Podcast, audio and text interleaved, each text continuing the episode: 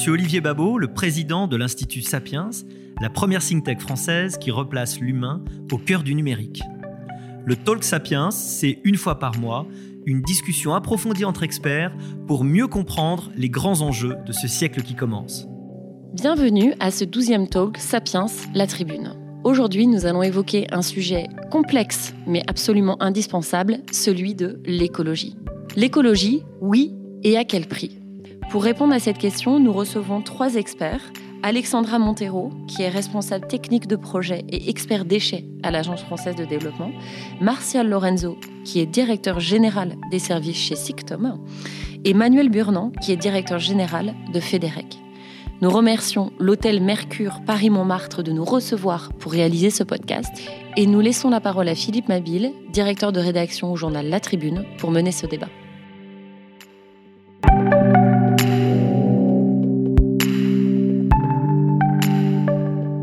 Bien, bonjour à toutes et à tous. Euh, bienvenue pour ce nouveau Talk Sapiens euh, La Tribune qui reprend, et vous pourrez le constater en voyant que nous sommes masqués tous pour cette euh, édition, que nous sommes en février 2021. Le Covid est toujours, la crise sanitaire est toujours là. On espère bien en être débarrassé, si possible avant la fin, avant l'été et avant les vacances. Et euh, nous ne sommes pas encore confinés, mais peut-être effectivement cela, cela sera-t-il le cas. Tout ça pour vous dire que nous allons vous parler au cours de cette édition de l'écologie.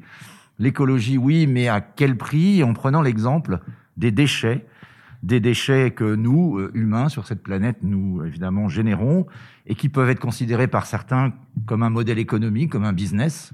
Il y a de grandes entreprises aujourd'hui françaises Là aussi, on parle à un moment où l'opération n'est pas finie, mais comme Veolia Suez qui envisage de se rapprocher, notamment pour créer un euh, champion mondial de l'environnement.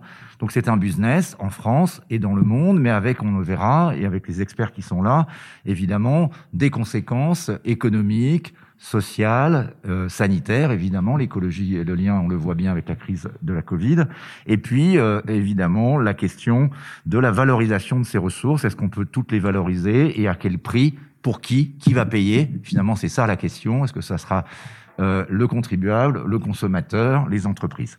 Pour en parler, nous avons avec nous trois intervenants, trois experts. Alexandra Montero. Bonjour Alexandra. Vous êtes responsable technique de projet et expert déchets à l'Agence française de développement, l'AFD. Martial Lorenzo, qui est, bonjour, qui est directeur général des services chez SICTOM, qui est l'agence métropolitaine des déchets ménagers. Et enfin, j'ai enlevé mon, parce que j'ai un peu de buée sur les lunettes. Et enfin, Manuel Burnand, qui est directeur général de Fédérec, Fédération professionnelle des entreprises du recyclage. Bonjour. Bonjour. Alors, euh, pour prendre le thématique, évidemment, de l'écologie mouillée à quel prix, on pourrait penser à la fameux rapport, de, vous vous souvenez, de Sir Nicolas Stern, qui, euh, le Britannique, qui avait euh, dit euh, le coût de l'inaction contre le climat et de façon générale contre les, les, atteintes à l'environnement est tellement incommensurable qu'il faut agir le plus vite possible, le plus précocement possible, voire même, il disait, ça pourrait devenir un nouveau vecteur de croissance économique, un nouveau business d'une certaine façon, ce qu'on appelle la croissance verte. Et on sait qu'on vit en ce moment, en cette période de, crise sanitaire, en même temps une décennie, je dirais une décennie euh, tout à fait clé pour la lutte évidemment contre le changement climatique, mais de façon générale avec de nouvelles technologies, une décennie clé pour euh, la protection de l'environnement, une prise de conscience, je crois qu'on peut le dire, autour de la planète. Alors peut-être Alexandra Montero, pour commencer sur cette question peut-être euh, chapeau et un peu un peu large, quelle est pour vous effectivement comment est-ce qu'on peut appréhender cette question du prix de l'écologie en cette année 2021 où on sait qu'on a finalement quelques années pour accélérer euh, la lutte contre toutes les externalités négatives, comme on dit en économie, que représente euh, l'action humaine euh, face à l'environnement? Alors, merci beaucoup. Euh, effectivement, vous avez euh, cité tout à l'heure le rapport de Nicolas Stern. Euh, c'est un rapport qui date de 2009, sauf erreur, et sur lequel il indiquait que les dommages climatiques étaient entre 5 était, pourrait être comptabilisé entre 5 et 20 du produit mondial brut annuel euh, mondial.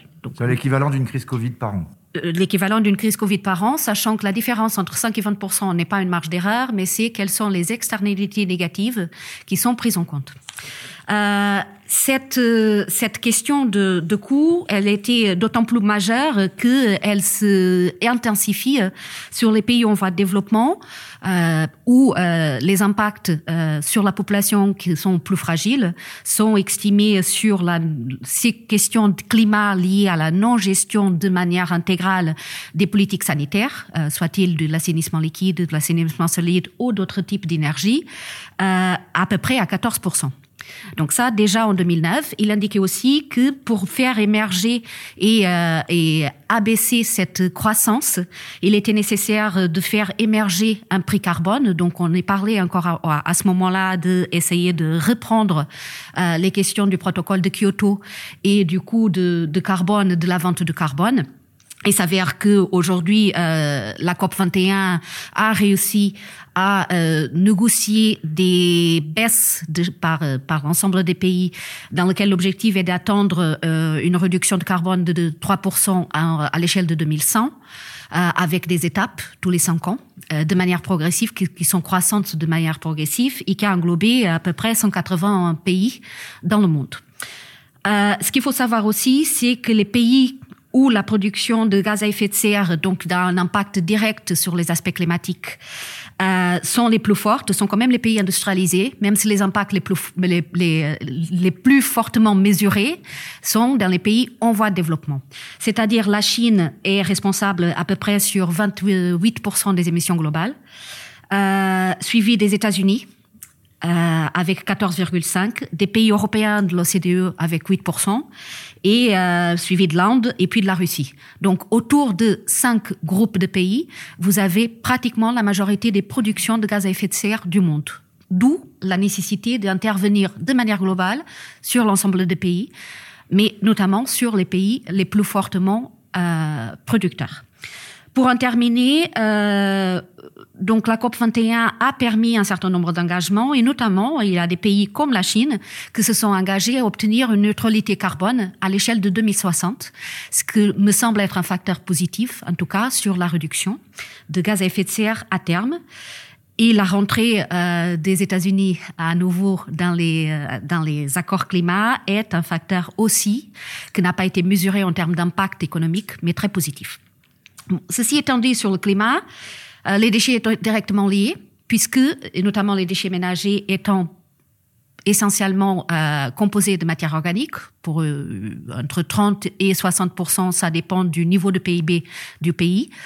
Euh, les déchets organiques fermentent, créent du méthane, qui est un produit à hautement euh, en, termes d'impact sur le gaz à effet de serre. Donc, ne pas traiter des déchets a des impacts directs qui sont comptabilisés aujourd'hui à peu près à 5% euh, des impacts de gaz à effet de serre en termes de climat. Par ailleurs, ces implications climatiques ont aussi des implications très directes sur les pays en voie de développement, puisque ça a aussi des croissances en termes de catastrophes écologiques et de catastrophes climatiques qui les englobent plus particulièrement. Et euh, je peux dire que en tant qu'agence euh, de développement, euh, comme l'ensemble des, des, bailleurs par ailleurs, nous travaillons de façon à, réduire au maximum ces impacts en dirigeant la majorité de nos financements avec des obligations de cofinancement, de réduction carbone ou de résilience aux questions climatiques. Merci beaucoup. Merci de ce, premier cadre. Je pense que ça permet d'avoir la vision globale. On va revenir bien sûr sur les actions que peuvent mener chacun des pays. Je dirais que c'est un peu comme en ce moment ce qu'on vit avec les vaccins. Si on ne vaccinait que dans un seul pays, on ne résoudrait pas la crise sanitaire puisque les variants pourraient revenir. On le voit bien en ce moment. Euh, pour le climat, c'est un et la gestion des déchets. Vous avez bien fait de faire le lien effectivement avec euh, la production de déchets et euh, les gaz à effet de serre. On le voit bien. Il faut agir de façon globale. Alors peut-être pour commencer, je vais demander à euh, Martial euh, Lorenzo de, de, de, de nous peut-être nous présenter euh, pour vous cette vision du coût économique de, des déchets et la façon dont on peut agir. Je rappelle que vous êtes donc chez Sictom, vous êtes présenté un petit peu aussi votre, votre Alors, agence. Le, merci d'abord. Et le Sictom, c'est tout simplement la collectivité qui traite euh, les déchets des 6 millions d'habitants de la métropole. Voilà, donc euh, on traite 2 millions 400 000 tonnes de déchets par an. Alors je précise bien qu'on traite, parce que le SICTOM ne produit pas de déchets, il traite les déchets que les franciliens, que les gens de la métropole lui apportent. Donc euh, ça, ça, renvoie tout de suite à une notion d'individu, individuel, qui est très importante, parce que J'entendais bien sûr qu'on ne peut pas critiquer euh, euh, évidemment les propos du, rapport dont on, vient de parler, mais quand on voit quand même, je vais juste apporter un petit commentaire là-dessus, quand on voit le, résultat des accords de Paris et euh, le, les sujets des objectifs du développement durable, vous pourrez chercher, prenez-les en détail, on ne parle quasiment jamais des déchets ce qui est un, vrai problème. Et d'ailleurs, on n'en parle jamais parce que bon, on a cité la Chine, facile souvent de citer la Chine, mais on peut citer aussi les États-Unis, qui, euh, par exemple, trient 35 millions, 34 millions et demi de tonnes de plastique par an et qui en enfouissent 33 millions. Donc il y a une forme d'hypocrisie dans la présentation dont il faut sortir. Voilà, je, je, voulais juste apporter ce côté un peu un peu concret, un peu pragmatique, parce que on se on se gargarise tous les jours d'un certain nombre de grands principes que ni les uns ni les autres n'appliquent. Donc il va falloir entrer dans des choses concrètes. Alors en termes de coûts, euh, d'abord moi je vais affirmer quelque chose qui est terrible, c'est que le déchet n'est pas une ressource. Le déchet n'est pas une ressource parce que quand on comptabilise la totalité de la chaîne de coûts et des intervenants du déchet, on sait qu'à la fin, c'est le contribuable qui paye. Voilà. Alors, je ne dis pas qu'un certain nombre d'acteurs des filières, et heureusement d'ailleurs, ne soient pas euh, bénéficiaires sur la réactivité, sauf que le traitement du déchet et le déchet lui-même, c'est un ensemble de coûts qui fait euh, qu'on part de la matière première jusqu'à la finalité, c'est-à-dire euh, soit le recyclage, soit la, destruction, et, par conséquent, cet ensemble-là coûte aux contribuables. Je vais vous donner juste un chiffre. 2019, pour le SICTOM. On n'a pas pris 2020 parce qu'avec la pandémie, euh, les chiffres sont, sont vraiment euh, très, très variables. Euh, le coût d'exploitation brute d'une tonne de déchets recyclés. C'est le coût d'exploitation brute, c'est-à-dire le fonctionnement de l'installation, le fonctionnement de l'usine. C'est pour recycler du plastique, du papier, du carton. C'est 267 euros. Les soutiens, les soutiens qui arrivent de l'État, de Citeo, d'un certain nombre, ça représente en gros 225 euros. Voilà, c'est très bien. C'est-à-dire que les soutiens, c'est aussi une partie des contribuables qui les payent. Euh, au total, le coût net pour le contribuable, ça reste encore, en plus de ce qui a été apporté en soutien, 40 euros par tonne.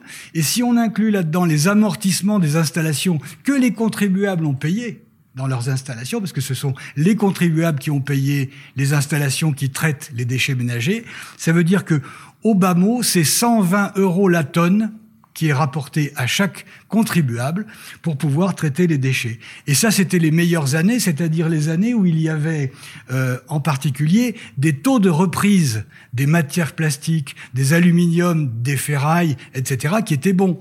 Parce que quand on est en ce moment avec un, un par exemple un, un, coût de reprise du gros de magasin, ce qu'on appelle le gros de magasin, c'est les, allez on va dire les gros cartons, les gros papiers, les grosses choses, enfin etc., qui est à 1,50€ la tonne, alors qu'il était en 2018 à 53 euros la tonne. Pourquoi?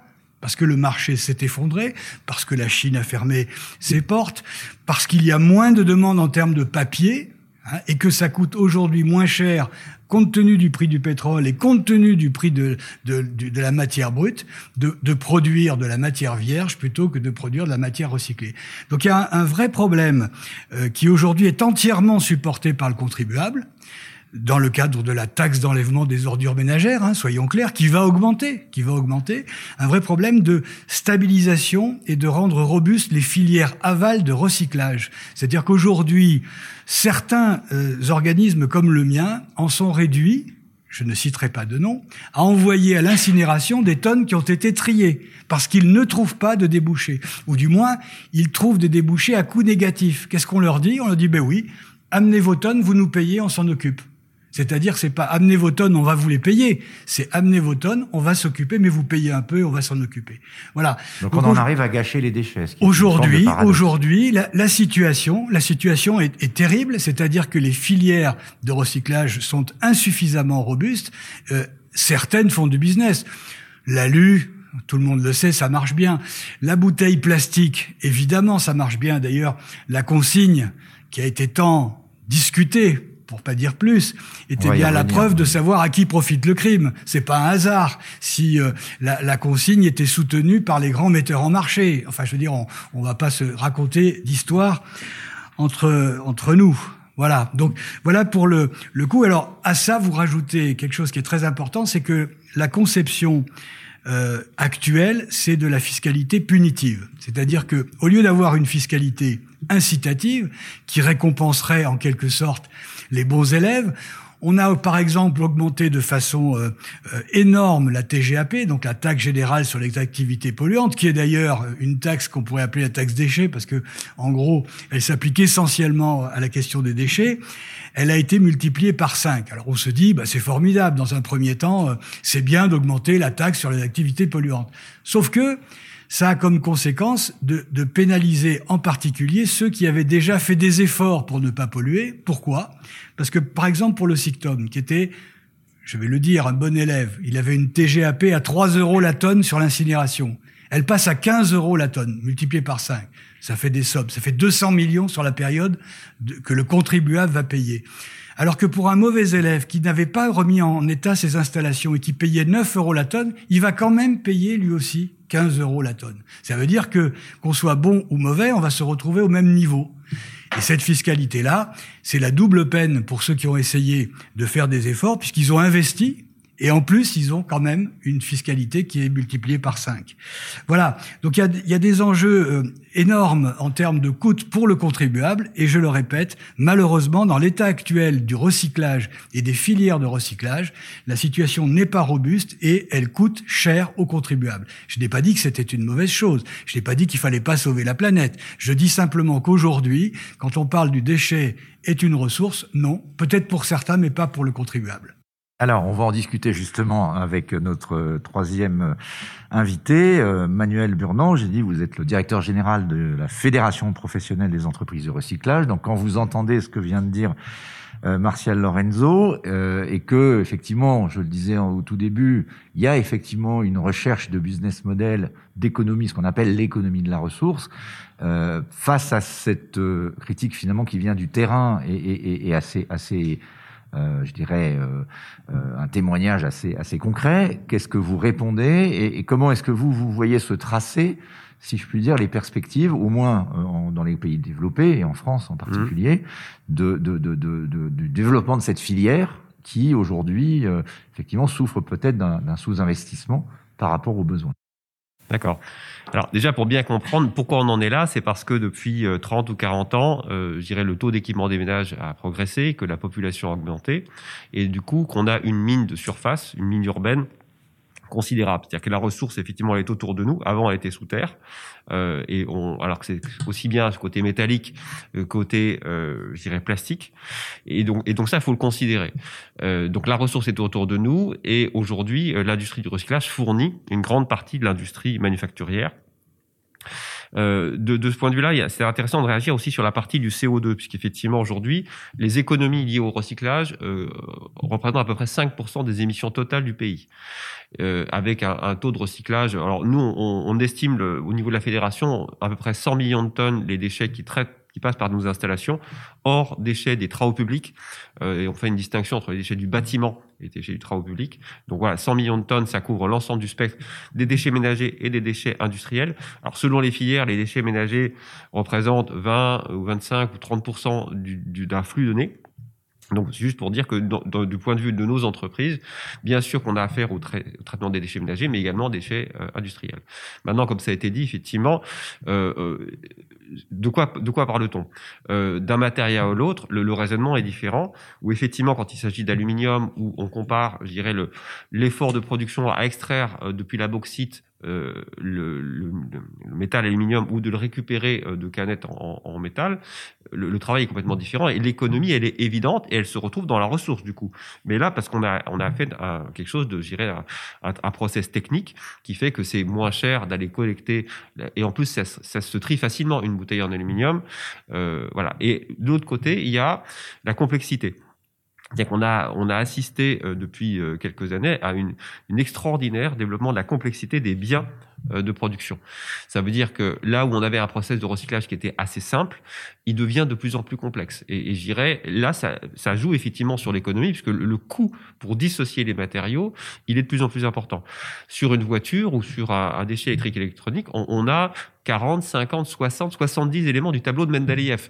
Et nous, notre, notre travail, c'est quoi? C'est de remettre dans les cases le cuivre avec le cuivre, l'acier avec l'acier, l'aluminium avec l'aluminium, sans compter que derrière, euh, on dit le plastique avec le plastique, mais en fait, le plastique, c'est une cette grande résine, et à l'intérieur, vous avez des grades, des alliages, comme on a également l'alliage dans, dans l'aluminium. Donc ça veut dire qu'en fait, quand vous rentrez dans le recyclage, vous rentrez dans un monde d'une très très grande complexité.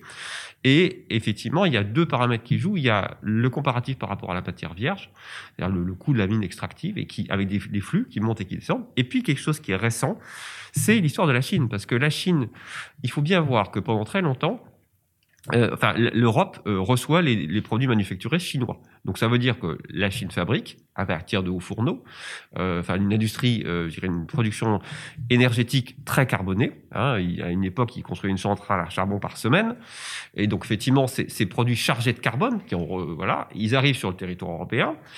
Et pendant longtemps, il y avait une boucle. Ça veut dire qu'en fait, euh, le retour à vide des conteneurs faisait qu'ils repartaient, on partait avec des vieux papiers, avec des vieux plastiques, puisque la demande, elle est en Chine. Forcément, c'est la Chine qui produit. Donc, il y avait une logique euh, naturelle. Et puis là, depuis quelques années, alors on l'a vu arriver, hein, euh, la Chine dit, maintenant, c'est bon, je prends plus de déchets de l'Europe et des États-Unis. Et donc, ça veut dire qu'on se retrouve avec, sur notre territoire, la ressource issue de la Chine, et on a pu le déboucher euh, comment dire industriel. Donc on a une vraie difficulté. Et donc du coup sur l'histoire des prix et de l'offre et de la demande, bah, ça se rejoue. C'est-à-dire qu'effectivement, à un moment donné, quand il y a un surcroît d'offres de déchets, et, et, et, que la demande elle n'est pas là, bah forcément les prix baissent. Donc voilà, moi je rejoins en tout cas sur l'analyse, mais je veux pas être trop long. Peut-être on peut continuer dans, le, dans les échanges. Non, non, mais je pense que c'est intéressant parce que vous montrez bien l'impasse économique mmh. finalement dans laquelle on est on est entré. Alors Évidemment, le sujet est tellement vaste qu'il faut essayer de le, le structurer. J'ai envie de commencer peut-être de nouveau avec vous, Alexandra, pour aborder ce qu'on a évoqué un petit peu. Vous avez évoqué le prix carbone, on vient d'évoquer la Chine. Est-ce qu'on incorpore, c'est-à-dire qu'aujourd'hui le consommateur, il a acheté euh, à un prix bien inférieur à la réalité de son empreinte environnementale? Quand on achète un jouet chinois pour euh, Noël, euh, la, structure aujourd'hui de, de l'économie euh, ne permet pas d'avoir euh, une transparence du coût réel pour la planète. On voit que les nouvelles générations et euh, je dirais nos enfants sont particulièrement sensibles aujourd'hui à ça je peux vous témoigner. Moi, un jour, ma fille m'a vu prendre, je suppose, un petit objet en plastique. Elle m'a dit, mais pourquoi tu prends ça? Parce que finalement, c'est aussi une question de changement culturel. Il y a les aspects réglementaires, les aspects punitifs, donc vous avez abordé euh, la taxe carbone, la TGAP, qui n'est pas complètement transparente parce que les gens font pas forcément le lien avec leur propre consommation. Et puis vous avez de l'autre côté euh, Greta Thunberg qu'on a tous à la maison et qui nous dit mais pourquoi est-ce que tu fais ça? Alors après ça peut décliner dans toute une nouvelle économie. On parle beaucoup du vrac. Arrêtons de faire du plastique, etc. Donc de changement de comportement. Est-ce que vous, au niveau de l'AFD, et, et, sachant qu'évidemment le sujet est très vaste parce qu'il est euh, à la fois dans les pays industrialisés et dans les pays en voie de développement qui, qui, qui iront évidemment moins vite probablement que nous, vous pouvez, euh, vous, vous ressentez qu'aujourd'hui il y a un changement effectivement de la, de la perception euh, à l'égard du coût carbone, du coût déchets, euh, de la consommation euh, que nous que nous avons. Alors, euh, une perception, oui, c'est certain, et notamment c'est certain par rapport à tout euh, le contexte très visuel euh, euh, qui est lié aux aspects climatiques et aux implications, et aussi par rapport au sixième continent, au septième continent, que, qui est le continent de plastique. Le continent plastique que voilà. nous mangeons dans le poisson. Donc là, effectivement, euh, on a on a un impact visible partout, dans, dans tous les types, tous les pays du monde, que nous font avoir une conscience que de, quelque chose qui est déjà là et qui était pourtant euh, qu'on l'attendait venir, qu'on le voyait venir depuis euh, depuis bien 20 ans, mais qui n'était pas entendu par euh, la population en tant que telle. Il s'avère que euh, la, la, problématique euh, des plastiques en mer euh, est essentiellement liée au manque de gestion des déchets en terre, et notamment des déchets ménagers euh, aussi les déchets industriels, mais les déchets industriels sont de la responsabilité des industriels euh, en soi.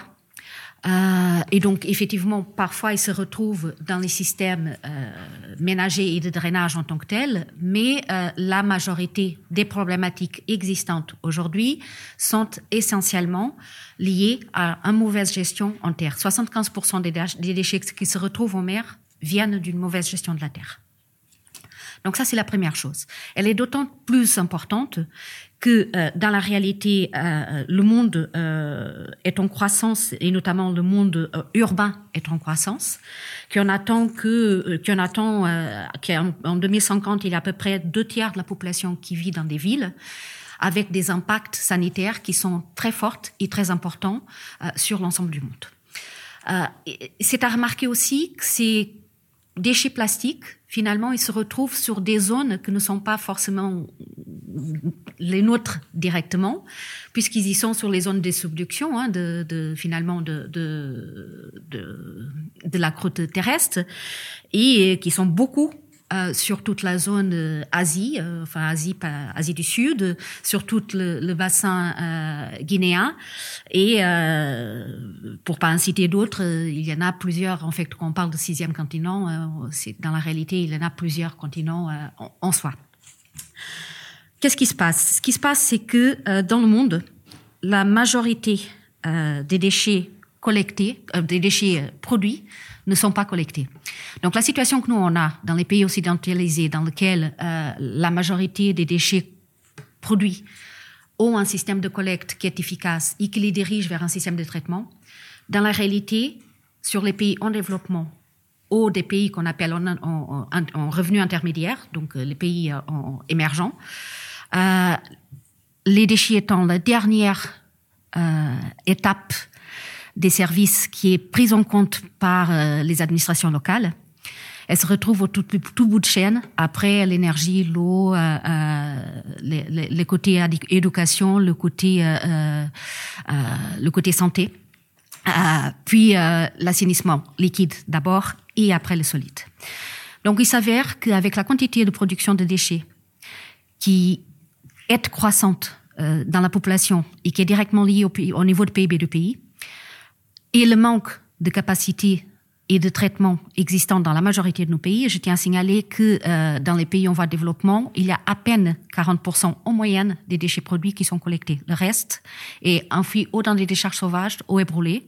Il se retrouve souvent dans des systèmes de drainage et parfois, souvent, euh, on, on, dans l'océan en tant que tel. Et ça, je parle juste de la collecte. Je vous parle même pas du traitement et des, et des impacts que ça peut avoir sur la santé, euh, sur le climat et sur la population. Euh, tout ça pour dire que si on ne commence pas finalement à travailler sur les politiques de réduction euh, de, la, de, la consommation en tant que telle, on se retrouvera sur une problématique croissante. Parce que comme on a parlé des questions de coûts, effectivement, si on intègre l'ensemble de la gestion des déchets, même si on a un maillon qui peuvent être à certains moments, parce que le contexte euh, économique est favorable, euh, avoir une ressource positive et avoir une valeur positive en termes de business model. Dans la réalité, si on prend depuis la pré-collecte jusqu'au traitement final, les coûts sont tellement importants que les contextes économiques de ces pays-là ne sont pas en mesure de le prendre en charge. Nous, à Paris, euh, comme a dit euh, Martial, euh, payer 200 et quelques euros la tonne, si on devrait le payer directement par habitant, ça serait extrêmement impactant en termes de coûts financiers. Je doute que, que, la population, y compris parisienne, puisse soutenir tout seul ce type de coûts. C'est encore moins vrai dans les pays où les ressources et les PIB est beaucoup plus, plus faible. Donc oui, l'AFD, ce qu'elle fait, c'est essayer de travailler sur des solutions de contexte de, et de traitement et de prise en charge de, la gestion des déchets adaptées au pays. Pas forcément dans la grosse haute technologie, mais des solutions qui sont progressives et qui permettent d'y aller étape par étape en fonction du contexte du pays. Simultanément, travailler sur la gouvernance, sur les aspects financiers et de fiscalité, de façon à pouvoir les, les amener sur un contexte un peu plus proche du nôtre en termes de modèle économique, et sur la capacité technique tous nos projets ont, euh, simultanément, ont la partie investissement, ce qu'on appelle ART, et la partie euh, ce qu'on appelle soft, c'est-à-dire la partie capacity building et croissance de tout ça. Et si les deux ne sont pas ensemble, les projets à terme ne marchent pas parce qu'on va construire des infrastructures qu'au bout de cinq ans vont s'arrêter parce qu'ils n'auront pas la capacité de le prendre en main. Donc ça, c'est la première chose. La deuxième chose, c'est que si on continue à produire les déchets de la façon comme on le fait actuellement, on y va forcément à la catastrophe, puisqu'on n'a pas les moyens ni euh, la capacité technologique pour pouvoir le prendre en main à l'échelle mondiale. Alors ça, c'est peut-être un point qu'on pourrait, euh, sinon contester, en tout cas débattre euh, avec vous, de nouveau peut-être Manuel Bournan et, et Martial Lorenzo. deux aspects. Il y a la réglementation, on peut agir avec des interdictions, on l'a essayé sur le plastique, mais paf, on a la crise sanitaire, les gens jettent leurs masques, donc on, se retrouve finalement aussi avec le, les problématiques de, d'emballage, de, sécurité sanitaire dans, dans les supermarchés. Donc finalement, jusqu'à présent, mais c'est peut-être on peut l'espérer temporaire, euh, ça n'a pas finalement donné les résultats qu'on espérait. Puis d'autre côté, il y a les changements de comportement.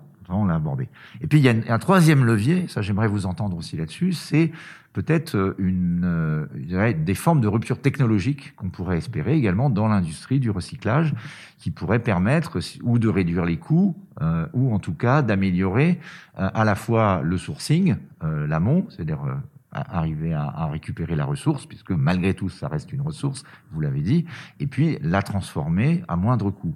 Comment est-ce que vous voyez finalement, vous, euh, si on se projette euh, effectivement à 10 ans, compte tenu de, de, la, de, la, de, la, de la nécessité de, de, de et, et, du lien qui a été fait effectivement entre climat, réchauffement climatique et déchets, euh, que cette industrie puisse contribuer, tous ceux que je vois, chaque fois que je vois, je vais pas citer les noms non plus, mais tous ceux qu'on voit disent qu'ils seront net neutral, zéro carbone dans les 10 à 15 ans qui viennent, parce qu'ils ont compris qu'il fallait accélérer, me parlent de rupture technologique nécessaire et euh, sinon on n'y arrivera pas. Ouais.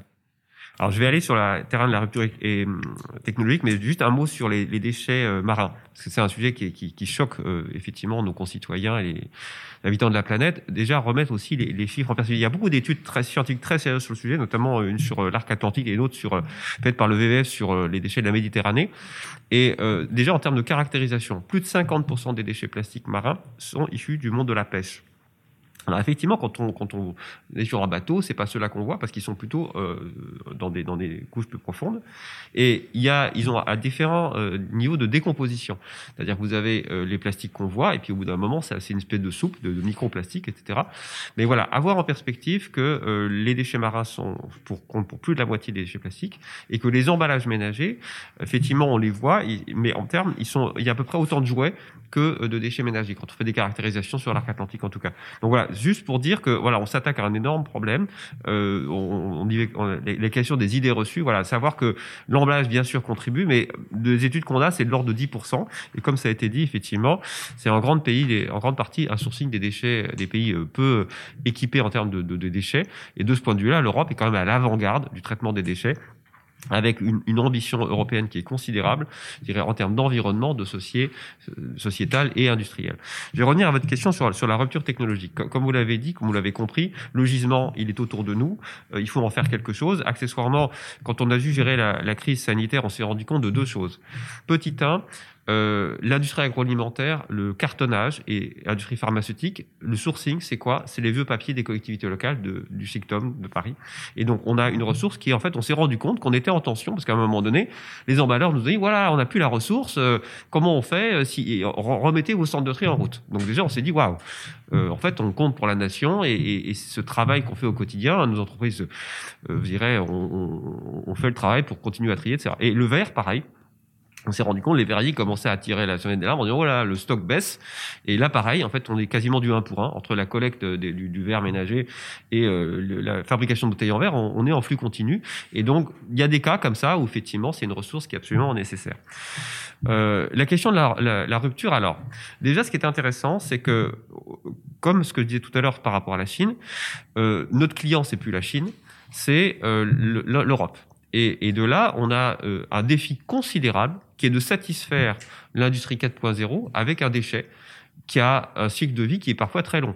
Et ça, c'est important de le voir. C'est-à-dire que la bouteille en plastique, parfois, son cycle de vie, c'est une semaine. Fabriqué le lundi, euh, bu le mardi, jeté le mercredi, recyclé le vendredi.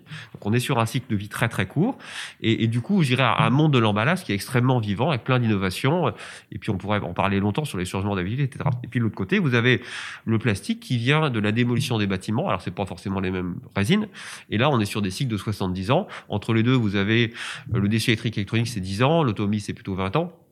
Donc voilà, avoir en perspective que quand on parle du déchet et des défis technologiques, nous, on s'adresse à une quantité considérable de déchets, de sourcing différents, d'organisations différentes, de modèles économiques différents, effectivement, où le, soutien, il, est fait alors, soit aux collectivités locales, euh, soit les co-organismes prennent le flux, euh, je dirais, au niveau des circuits de distribution ou des déchetteries. Voilà, donc avoir cette pluralité, cette richesse des, des modèles, et donc c'est... Voilà. Mais alors, pour répondre sur la question de technologie, nous, on a un défi, c'est effectivement de faire une matière de qualité de euh, la meilleure possible. Donc ça veut dire qu'on va devoir investir dans le tri pour aller plus loin. Et du coup, alors le, paradoxe, c'est qu'on va gérer plus de déchets. C'est-à-dire qu'aujourd'hui, on a, on a des, des cahiers des charges de reprise, euh, je dirais, qui sont autour de, de 10% de déchets résiduels. Et puis le, process derrière d'affinage fait qu'on on, gère ça. Et on nous demande d'aller toujours plus loin. Donc du coup, le, le tri, euh, le recyclage, en fait, génère plus de déchets paradoxalement. Et comme effectivement la TGAP augmente sur la fraction résiduelle, euh, bah on, a, on a ce, ce, ce, ce double effet, je dirais. Et donc du coup, le, le, coût de process de transformation, il est plus élevé. Donc ça, malheureusement, euh, lié au sourcing, lié à l'exigence en face, lié au fait à la protection de l'environnement. Il faut imaginer que nos secteurs de déchets, en particulier en Europe, en termes de rejet dans l'air, rejet dans l'eau, bruit, on, on a aujourd'hui un niveau d'équipement. Et, et, quand vous avez une installation de recyclage, l'outil lui-même, c'est 20% du coût global. Autour, vous avez la protection des salariés, la le, bruit, euh, la protection euh, de l'air, etc. Donc voilà, déjà avoir, avoir bien en tête qu'effectivement, on, est plutôt, ça reste une ressource économique, enfin, euh, matière, mais économiquement, on a un vrai défi. Là, je vous rejoins. Et, le, le, changement de modèle auquel on assiste, c'est qu'effectivement, avant, le, le, coût était payé par la collectivité, par l'habitant, et que là, on a un glissement vers le consommateur. Et ça, c'est quand même intéressant. Ça veut dire que quelque part, celui qui vit, veut vivre de manière sobre, qui veut faire, euh, je dirais, euh, consommer des produits en vrac, il doit pas être pénalisé parce que son voisin, lui, euh, c'est un gros consommateur, etc. donc ça, on a un changement de modèle, je dirais, économique, sociétal, une grande complexité. Mais voilà, c'est et, donc pour aller sur le terminer sur la rupture, effectivement, euh, on a l'intelligence artificielle qui arrive dans nos installations, on a des machines de tri qui sont de plus en plus performantes. Avant, on avait un aimant qui sortait la ferraille. Maintenant, on a du, des lasers qui viennent pointer, mesurer la, la, la, matière. Et alors, je vais pas développer, mais on, est rentré dans une nouvelle ère technologique euh, passionnante. Absolument. Alors peut-être euh, parce que je crois que vous devez partir euh, bientôt, mais on va pas donner l'horaire parce qu'on ne sait pas quand est-ce qu'on nous écoutera, on n'est pas en direct. Mais euh, Martial Lorenzo, donc vous demandez de réagir un peu à tout ce qui a été dit sur finalement euh, peut-être pour résumer, à l'échelle de la grande métropole euh, parisienne, vous, euh, est-ce que vous avez un message un peu plus optimiste sur les changements de comportement, mmh. effectivement? Mmh. Est-ce qu'entre le punitif, le réglementaire, le fiscal, le réglementaire, et puis la, la, la, question de savoir si les collectivités locales et, et, le consommateur, qui, qui, finalement doit payer, vous avez le, le sentiment que on, va changer un peu de, modèle dans les, dans les années qui viennent en matière de tri, en matière de déchets? On peut dire qu'on est quand même plutôt en avance quand même en, Ile-de-France. Alors oui, je, vais rebondir d'abord sur ce que disait tout à l'heure euh, notre ami de l'AFD parce que euh, ça, ça, montre bien à quel point la situation des déchets est tout à fait inégale dans le monde, dans l'Europe et même en France. C'est-à-dire qu'on ne fait pas la même chose euh, à Saint-Cirque-la-Popie, dans ce magnifique village du Lot, ou, ou à Paris, ou, ou, ou en Seine-Saint-Denis. Voilà. Donc je pense que la première leçon à retenir, c'est que on ne peut pas plaquer des solutions euh, types partout et tout le temps. Ça, c'est le, le, principe de territorialisation des solutions doit être euh, systématiquement recherché. Alors, c'est quelque chose que l'État n'aime pas trop. il faut aller dans le local. C'est quelque chose que l'État n'aime pas trop parce qu'on aime bien en général réglementer. tout le monde pareil, ça vient d'en haut et tout le monde obéit. Et je pense que là, il y a vraiment une piste que justement les partenaires peuvent développer et qui euh, qui qui peut permettre d'avancer à condition d'accepter que les solutions ne soient pas les mêmes partout. Ça, c'est le premier point. Ensuite, il y a en plus pas de solution euh, technique unique. Regardez, on a essayé de développer, on essaye de développer, on développe parce que la loi le dit, la, collecte des déchets alimentaires. C'est épouvantablement compliqué. La collecte des déchets alimentaires. Dans un immeuble haussmanien, quand vous avez mangé des crevettes le vendredi soir de juillet avec vos amis et que vous mettez les, les, les crevettes dans la poubelle de déchets alimentaires et qu'il n'y a rien d'autre et que la poubelle est ramassée le lundi après-midi ou le mardi je vous garantis qu'entre-temps, il s'est passé des choses dans la poubelle. Voilà. Et que tous les habitants de l'immeuble l'ont compris. Donc c'est extrêmement, il faut, il faut le faire. Il faut continuer. Mais il y a encore là des, des progrès à faire et, et, et surtout, on, on peut pas imaginer que ça vienne facilement. Surtout que, à quoi servent les déchets alimentaires? Évidemment, de beaux esprits qui nous expliquent qu'il suffit de composter, tout va bien, sauf qu'il n'y a pas assez de géranium à Paris pour pouvoir utiliser tout le compost. Donc ça Ah, veut dire que la, la végétalisation de la ville pourrait être une solution. peut- peut-être, mais mais vous voyez, on est déjà sur du long terme. Bien sûr que c'est une solution, mais ça veut dire que ça se fait pas du jour au lendemain. Or, la loi sur les déchets alimentaires, c'est dans deux ans, 2000, fin 2023. Ce qui veut dire que là encore, il faut accepter que. euh, Alors, j'ajoute à ça que le, le gouvernement là est en train peut-être de faire quelques mesures un peu un peu dangereuses sur le prix du gaz vert, euh, qui va être moins compétitif que le gaz euh, fossile. Et alors là, si on ne peut pas faire de la méthanisation avec les déchets alimentaires, alors là, pour le coup, je ne sais pas comment on gère le traitement des déchets alimentaires. Donc moi, je, je crois vraiment que euh, le, le partenariat local, enfin local, quand je dis local, c'est au niveau d'un territoire suffisamment significatif. Bon, la, la métropole du Grand Paris ou, ou la métropole de Toulouse ou la métropole de, de Lyon peut permettre d'imaginer des solutions spécifiques, peut-être même expérimentales, pour essayer de répondre mieux à la fois à l'efficacité et au coût. On a vraiment besoin d'avoir cette, cette option de, de, de, de spécificité territoriale.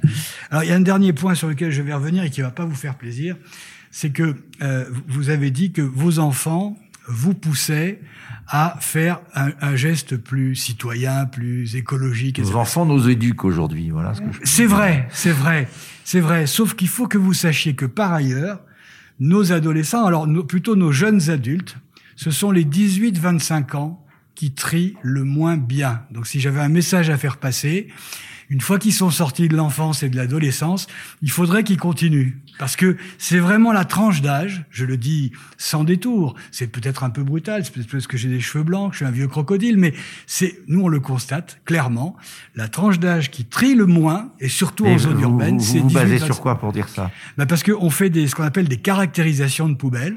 On fait des, des on, on va chercher ce qu'il y a dans les poubelles. Voilà, c'est c'est pas le métier de la poubelle. T'as pas un métier toujours sympathique. Et on est capable de définir très clairement la façon dont se comporte par tranche d'âge, par monde socio-professionnel. Là, je, je n'y reviendrai pas non plus, mais mais on est capable de, de, de voir très clairement que ce sont malheureusement les 18-25 ans qui trient Donc le moins bien. c'est un Donc, sujet d'éducation, ah oui, aussi, mais, et, et de mais et- peut-être aussi de leur donner les, les, les éléments pour pouvoir trier comme, Absolument. euh, comme il non, convient. mais il y a, il y a, il y a, il y a pas que, il faut pas stigmatiser euh, euh, ces gens-là. C'est que peut-être qu'on on leur a pas expliqué, on leur a pas bien donné les bonnes consignes, on le leur a pas répété assez souvent. Bref, il y a un travail de terrain, de sensibilisation qui est énorme à faire et les collectivités essayent de s'y employer, mais c'est un sujet euh, vaste. Avant que vous partiez, vous avez évoqué la loi et on a évoqué le débat sur la consigne. Donc, comment est-ce que vous, vous voyez, bah, tant que ce débat est peut-être tranché, euh, euh, enfin, on peut le penser, euh, le débat sur la consigne va conduire à quoi finalement aujourd'hui? Alors au- aujourd'hui, on ne le sait pas parce que les, décrets d'application et un certain nombre de, règles qui, nous seront appliquées ne sont pas connues. Ce qui se passe, c'est qu'aujourd'hui, le gouvernement a mis en place un dispositif d'évaluation euh, qui doit permettre en 2023 de décider s'il faut ou pas la consigne avec des études que mène l'ADEME, qui fait ça, euh, je suppose, très sérieusement. Euh, au- Aujourd'hui, on a, nous, de forts doutes sur le, le côté euh, rentable je parle bien pour les collectivités et pour les, les contribuables et pour les consommateurs par rapport au, au côté, alors là, à coup sûr, très rentable et très fidélisant pour les grands metteurs en marché. Voilà, mais je n'en dirai pas plus. Manuel Merci. Dornan sur la consigne Bah, sur la consigne, ce qu'on a vu, c'est que globalement, la performance des collectivités locales, elle est excellente. Et que notre problème, il est plutôt sur le hors-foyer, la consommation nomade. Et là, ça revient aussi peut-être à des questions de tranche d'âge. Merci Martial Lorenzo. Donc, on, vous Pardon. pouvez nous quitter. Je sais que Merci. vous devez partir. Je suis désolé. Pas de problème. Merci beaucoup. Oui, voilà. Dans la question de la, parce qu'en fait, il y a deux sujets. Hein. Il y a la consigne en plastique, la bouteille en plastique, euh, qui va effectivement revenir sur les dans les discussions à, à suite des, des études de l'ADEME. Euh, et, et, après ça, il y a la consigne de la bouteille en verre, qui est, qui est une, une, proposition de la Convention citoyenne pour le climat. Donc voilà, si on reste sur la question de la bouteille, la consigne euh, en plastique, euh, voilà, comme je vous disais, la, le, le, vrai sujet, il n'est pas tellement au niveau des collectivités locales avec une bonne, bonne performance de tri et de collecte, mais sur la consommation nomade. Donc c'est à la fois, j'ai à dire, de la disponibilité, euh, je dirais, de, de, poubelles de collecte, et ça on voit bien. Enfin moi, je prends l'exemple de la SNCF, je prends le train tous les jours, que, que maintenant on a des poubelles partout, et donc faut vraiment euh, le vouloir pour mettre la poubelle, enfin le l'emballage à côté de la poubelle. Et puis après ça, c'est une question de, de comportement citoyen. Donc c'est les deux. je dirais, nous, on est assez. Euh, enfin, on pense quand même que si tout le monde se donne du mal, bah, il euh, n'y a pas de raison de remettre en place le, le, le système. Qu'effectivement, la bouteille en PET en particulier est une ressource plutôt pour les collectivités locales parce que c'est quelque chose qui a une valeur. Et puis qu'on a, on bénéficie, si vous voulez, sur ce point de vue-là, sur une une disposition européenne de d'obligation d'incorporation. Et ça, c'est quand même le, un levier qu'on n'a pas encore évoqué. Et, le driver, en fait, c'est la demande. Et euh, par rapport à nos histoires de de, de, déchets organiques, en fait, on est entre guillemets prisonnier par un dogme. On a voulu absolument réduire le stockage des déchets, réduire l'incinération. Donc ça, c'est très bien dans le principe. Et nous, on est content, on développer le recyclage. Sauf que on a mis parfois la charrue avant les bœufs. C'est-à-dire avant d'avoir créé les, les conditions du marché, on a mis la contrainte. Et, là, on arrive parfois à des solutions complètement absurdes. J'ai un exemple qui est la, région PACA le plan régional de gestion des déchets est complètement dans l'impasse, c'est-à-dire que les, les refus de tri de, de la région PACA, euh, euh, il y a euh, à peu près sur le territoire euh, 60, 50, 60% de capacité de stockage des déchets ultimes. Donc ça veut dire que la région n'a pas les outils voilà. Donc, qu'est-ce qu'elle fait? Euh, bah, Nous, on est arrivé avec des installations de recyclage qui se sont arrivées à plus pouvoir fonctionner parce qu'il n'y avait plus la débouchée pour la fraction utilitaire. Qu'en fait, on, on, recyclait 85%, 90% du, du, volume et les, les 10% régionaux, on n'a pas la place pour les mettre. Donc là, ça, c'est du point de vue réglementaire. Il y a, y a besoin de, de regarder tout ça, de mettre en perspective, euh, sachant qu'effectivement, le, le, stockage est quand même souvent ce qui coûte le moins cher. Alors, l'idée de la TGAP, c'est effectivement de rendre ce stockage moins euh, rémunérateur, enfin moins, moins attractif pour le, les, les, collectivités locales et de, de, pousser le recyclage. Mais voilà, après ça, il y a des équilibres à trouver. Vous trouvez le bon équilibre économique. Peut-être un mot de conclusion, on arrive au terme. Euh, avec vous, Alexandra Montero, euh, il va y avoir euh, en, en fin d'année la COP26. Donc la bonne nouvelle, c'est que les États-Unis rejoignent la, rejoint la, retournent dans l'accord de Paris. Euh, vous l'avez dit, la question des déchets a été un petit peu finalement l'angle mort euh, de, de, de, de, la question climatique.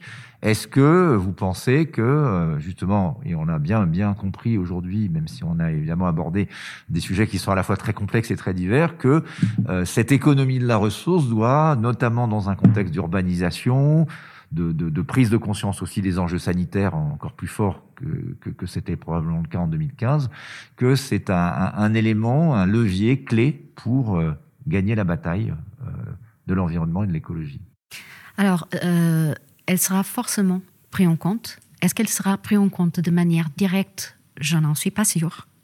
Je pense qu'elle sera prise en compte sur le côté climatique et sur le côté protection de la biodiversité en tant que telle, et sur le côté plastique en mer, mais pas spécifiquement sur le sujet déchets, qui est finalement une espèce de parent pauvre du développement en tant que tel, que les gens n'aiment pas trop en parler, qui est un peu caché, oui, qui en est un peu caché, et que du coup est moins attractif que parler de l'eau et de l'énergie, pour être tout à fait clair. Je, je, reviens juste sur les chiffres clés que mon collègue a dit, parce oui. qu'on a des disparités entre chiffres. Et, et, euh, et, en fait, je voulais dire que le rapport du Sénat, qui a été remis euh, en décembre euh, de cette année, qui est un excellent rapport qui fait toute une analyse, euh, notamment scientifique, sur la question des plastiques, indique, et je cite, entre 10 et 20 millions de tonnes seraient rejetées dans l'océan chaque année euh, dont environ entre 6 000 et 7 000 tonnes par an de microplastiques qui seraient rejetés euh, dans les fleuves. Sur mer, c'est évalué à 20% des plastiques qui sont d'origine de, de maritime, dont quatre secteurs principaux, qui est la pêche, à l'auteur de 640 000 tonnes par an de filets de pêche, suivi du transport maritime avec la perte de conteneurs et le rejet, suivi des activités de plaisance et suivi des exploitations euh, minières et, et pétrolifères. Et environ 80% des plastiques en mer sont liés aux activités humaines en terre et à la mauvaise gestion des déchets.